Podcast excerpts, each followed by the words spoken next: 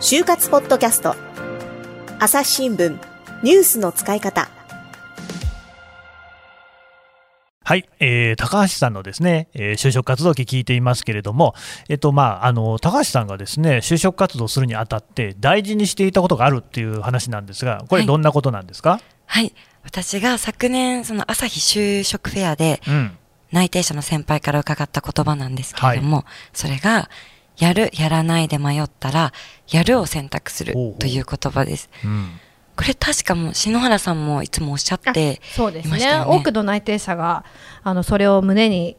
こう就活をしている言葉かなと思うんですけど、うんうんうん、高橋さんどうでした？そうですね。私は就職活動はやった方がいいことが本当にたくさんあるなというふうに思いました、うんうん、それをやるかやらないかは常に自分の選択だと思うんです、うん私自身も説明会に出た方がいいかな。いや、でも面倒だな。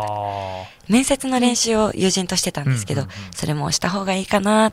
いや、でもしなくてもいいかな。うんうんうんかその新聞取った方がいいかな、うん、いやでも読まなくてもなんとかなるかなっていうふうに思う瞬間が何度もあったんですけれども、うん、その就職活動っていうのは自分の未来がかかった大切な時期ですので、うん、やるやらないの選択を迫られたり、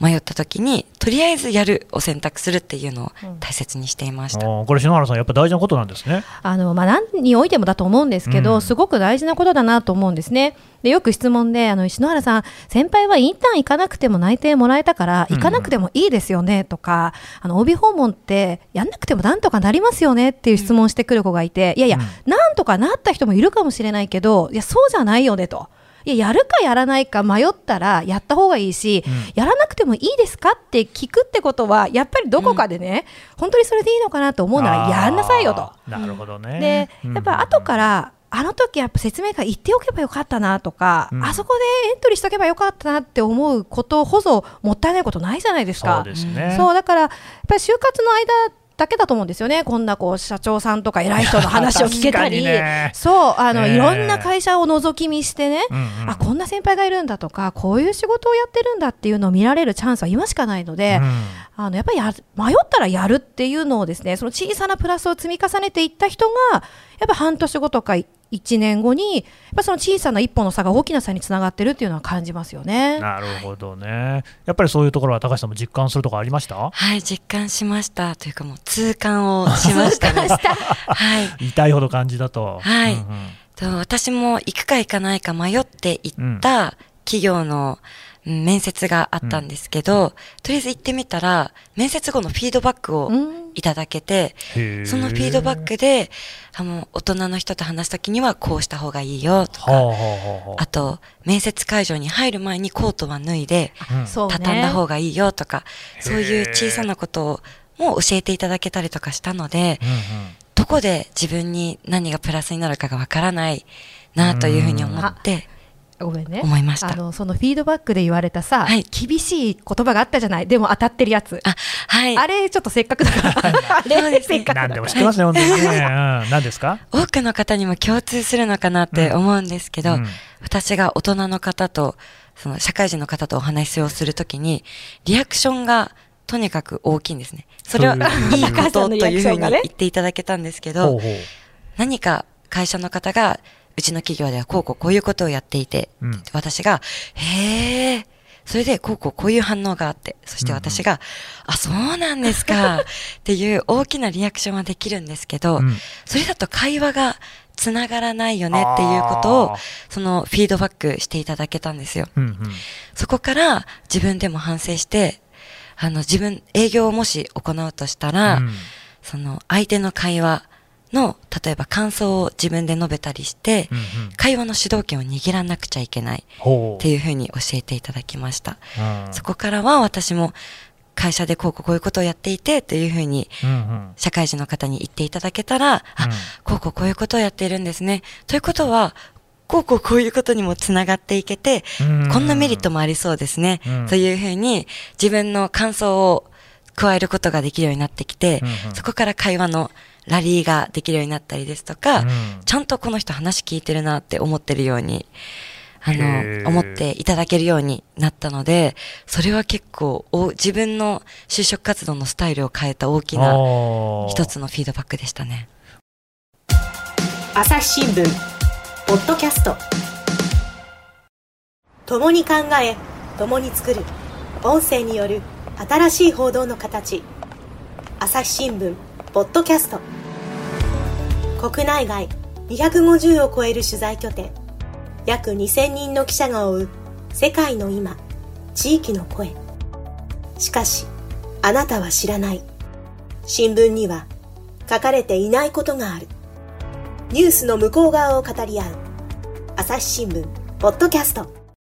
まあね、これ、篠原さん、話聞いてると、はい。もちろんね、自分の第一希望のところからスパーンと泣いてもらえるってのもいいんでしょうけれども、ええはい。こうやってなかなかね、いろいろ苦労されるっていう方もいる、うんただ、その苦労する中で、今の高橋さんみたいに、こうまあ、ビジネスマナーといいますか、うん。あるいはまあ人間として大事なことと言ってもいいかもしれない、そううそですね。いうことを身につけていくっていう、いいチャンスでもあるんですね、これね。あの本当にそうだと思います、うん。あのまあ、第一志望の企業がある学生さんもいると思うんですけど、やっぱりその最初の面接で自分の持てる力を100%出すっていうのはすごく難しいんですよね。うんですので、それより前に高橋さんのようにたくさんこう、まあ、企業を受けてみたり、やっぱり実践経験が一番人を成長させるし、うん人はね、失敗して学ぶなっていうのは感じるんですよ。うんうんあこんなことしなきゃよかったっていうところからやっぱり成長していくので、えー志望企業第一志望の会社の面接の前には、まあ、10社ぐらいは10回くらいは、うんうんえー経験を積むといいよというふうにアドバイスしてます。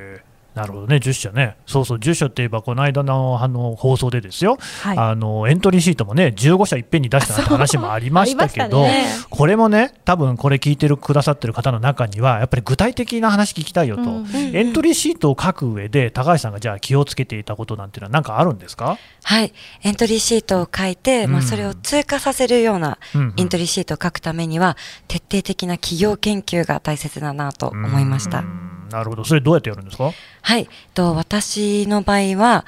企業研究を本当に一生懸命頑張っていたのがエアラインだったので、うんうん。そちらの例について説明させていただきます。うん。と私は ANA と JAL に行きたいと考えていたので、もう、ファイル分けして、うんうん ANA は青のファイル、うん。JAL は赤のファイルと色分けしたファイルに、その資料をファイリングしていましたね。へーどんな資料を？はい、それは中期経営計画ですとか、うん。CSR、うんうん。プレスリリース、うん。新聞のニュースなどを、そのファイリングしていました。うんすごいんですよ、もういっぱいだよね。ファイルが、ファイルがそれぞれ1冊と、はい就活ノートが？就活ノートがもう4、5冊。4、5冊ぐらい。全部ですごいですねね。やっていた期間が長かったので、それもあると思うんですけど。うんでもこれもね聞いてて思いましたけど、まあ我々ね記者の仕事なんていうのもまさに何かのテーマで取材をするときはそうやってやっぱりそのファイルみたいにして貯めていくんですよね資料をね。ね特に調査報道とかそうで、だからもうその一つの事件なり問題なりを取材終わる頃には、ものすごい分厚いファイルができてたりっていうことあるんですよ。ではい、どうやらそれ、我々だけじゃなくって、うんドラマの半沢直樹とか見てると、銀行員もそうなんだなみたいなねへー。ああ、そうでしたね。だから多分それってどの業界、どんな仕事でもそういうとこあるんでしょうね、篠原さんね。そうですね、うんで特にですね高橋さんの場合はあの企業研究よくホームページを読んだり会社説明会に行ったりあとは会社のねこうパンフレットを読むっていうのもあるんですけどこれが役立ったっていうのがあるんですよね。はい、そうですね。私は新聞をよく使っていて、うんうんうんすごく役立ち頑張まして読んでたんですよ 当時。はい。なんかすいませんね、本当に。ありがたいことです。でもね彼女がこう名言のように言ったセリフがあって、お何ですか？心に留めていた言葉がありますよええね。あ、そうなんです。えっと、私が心に留めていたのは、ネットフリックス見るなら新聞読むっていう。これはちょっともう感動で涙が出そうですけれども、ええそうですか。そうなんです。もうコロナウイルスの感染症が、あの、広まっていて、自粛で家にいる時間がすごく長くなったので、うんこの時間を、こんなに時間がいっぱいあると、ネットフリックスについつい、あの指が行きそうになるんですけど、ね。見たい番組いっぱいありますしね。はい、うんそれをぐっと指を押さえて、朝日新聞デジタルの方に持っていって、これはね、大変なね、力が必要だと思いますよ。大変です。ええ誘惑に打ち勝つのはいやでもね結構いるんですよ。あの就活の時ぐらいはやっぱ新聞読もうと思って、うんうん。それまで1万円とか2万円ぐらい課金したゲームを消しましたとか、えあのインスタのアプリの脇に朝日新聞デジタルのアプリを置いて、インスタに行きそうになったら、いやいや、その前に新聞みたいな、やっぱね、自分でルールを作るってことが結構大事なんですね。なるほど、まあマイルールを決めてやっ。ぱそういうルールを決めていくことによって、自分の就職活動を律していくみたいなところあるんですかね。そうですね。うんやっぱり自分で、カツを入れていかないと。ね。え、ちょっとね、話がいよいよ我々にとっても佳境に入ってきたなという感じがしますが、具体的に新聞をどう活用したのかっていうのは次回、ちょっとたっぷり聞いていこうと思いますんで、今回はこの辺でお開きとさせていただきます。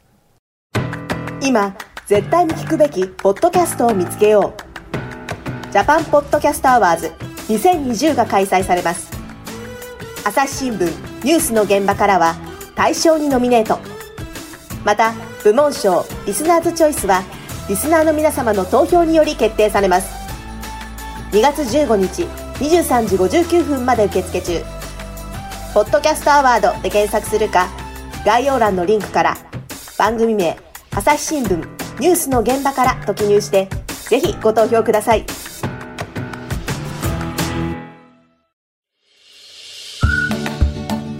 さて、この就活ポッドキャストを聞いてくださっている就活生の皆さんにおお得なね、お知らせがあるんですよね、はい。篠原さん。概要欄にある URL から、うん朝日新聞デジタルの就活割にご登録いただくと、はい。就活に役立つ特典3つをプレゼントします。はい、3つあるうちのこ今日はね、3つ目を紹介してもらいます。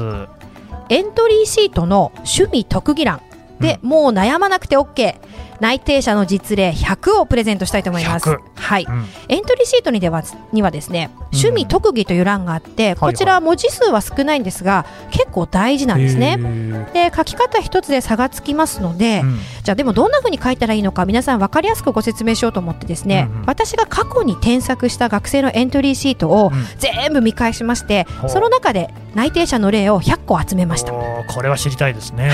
うん。あのまあ、今回ね特典3つご紹介しましたけれどもこれ全部あの概要欄のところから申し込んでいただきますのでぜひよろしくお願いします、はい。皆さんの就活がうまくいくように全力で応援しています。それではまた次回お会いしましょう。この番組へのご意見ご感想をメールで募集しています。ポッドキャストアット朝日 .com podcast アットマーク朝日 .com までメールでお寄せくださいツイッターでも番組情報を随時紹介しています。アットマーク朝日ポッドキャスト。朝日新聞ポッドキャストで検索してみてください。